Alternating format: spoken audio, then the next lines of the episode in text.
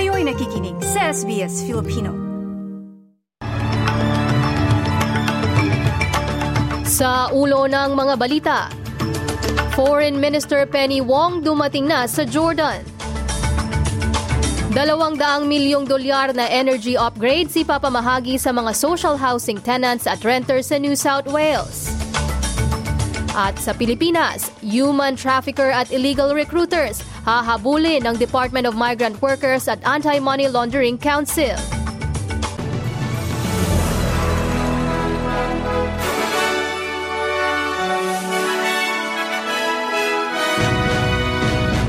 Sa detalye ng mga balita, dumating na sa Jordan si Foreign Minister Penny Wong. Ito ang unang lugar na kanyang binisita sa Middle East habang patuloy ang pagsusulong ng mga aid organizations ng ceasefire negotiations. Makikipagkita si Senator Wong sa kanyang regional counterparts sa kanyang pagpunta sa Israel at West Bank, Jordan maging sa United Arab Emirates.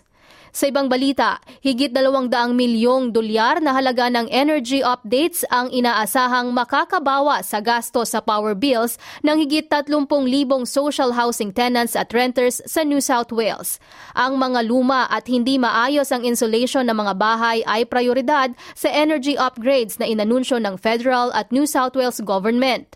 Nasa 24,000 public housing at community dwellings ang maaring magkaroon ng heat pump hot water systems, ceiling fans, reverse cycle air conditioners at solar energy systems.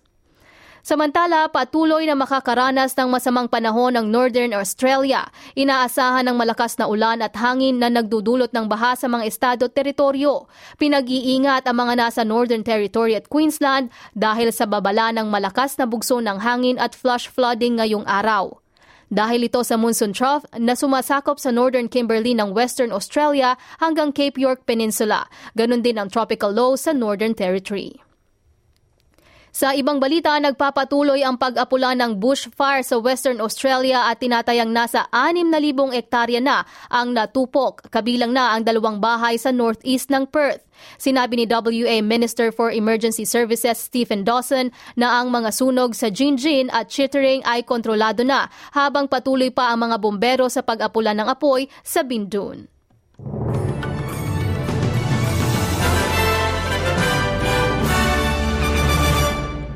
Balita naman mula sa Pilipinas, lumagda sa isang kasunduan sina Department of Migrant Workers Officer in Charge Undersecretary Hans Leo Kakdak at Anti-Money Laundering Council Executive Director Matthew David para mapalakas ang kanilang ugnayan laban sa human trafficking at illegal recruitment. Sa pamamagitan nito, magsasanib puwersa ang dalawang ahensya para imbestigahan at pananagutin ang mga asset ng mga human trafficker at illegal recruiter at protektahan ang kapakanan ng mga OFW OFW. Kaugnay nito, hinihikayat ng ahensya ang mga overseas Filipino workers na biktima ng krimen na may kaugnayan sa pananalapi na humingi ng libreng legal assistance sa kanilang tanggapan.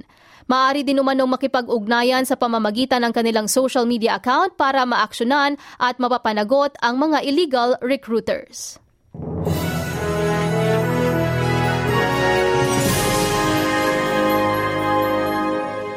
Para sa ating balitang sports, nagpahayag ng interes si Australian national team coach Brian Gourjian na maging head coach ng Gilas, Pilipinas. Ito ay matapos na dumating sa kanyang kaalaman mula sa Samahang Basketball ng Pilipinas na hindi pa sila nakakahanap ng coach ng national basketball team ng bansa. Nasa Pilipinas ang 70 anyos na Australian coach dahil nagsisilbing consultant ng Strong Group Athletics na pinamumunuan ng head coach na si Charles Chu.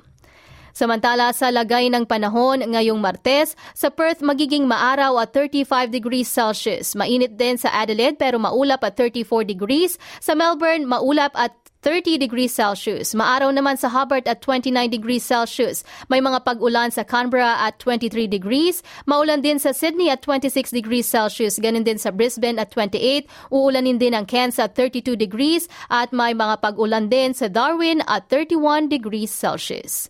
Yan po ang mga balita natin sa oras na ito. Ako si Edinel Magtibay para sa SBS Filipino.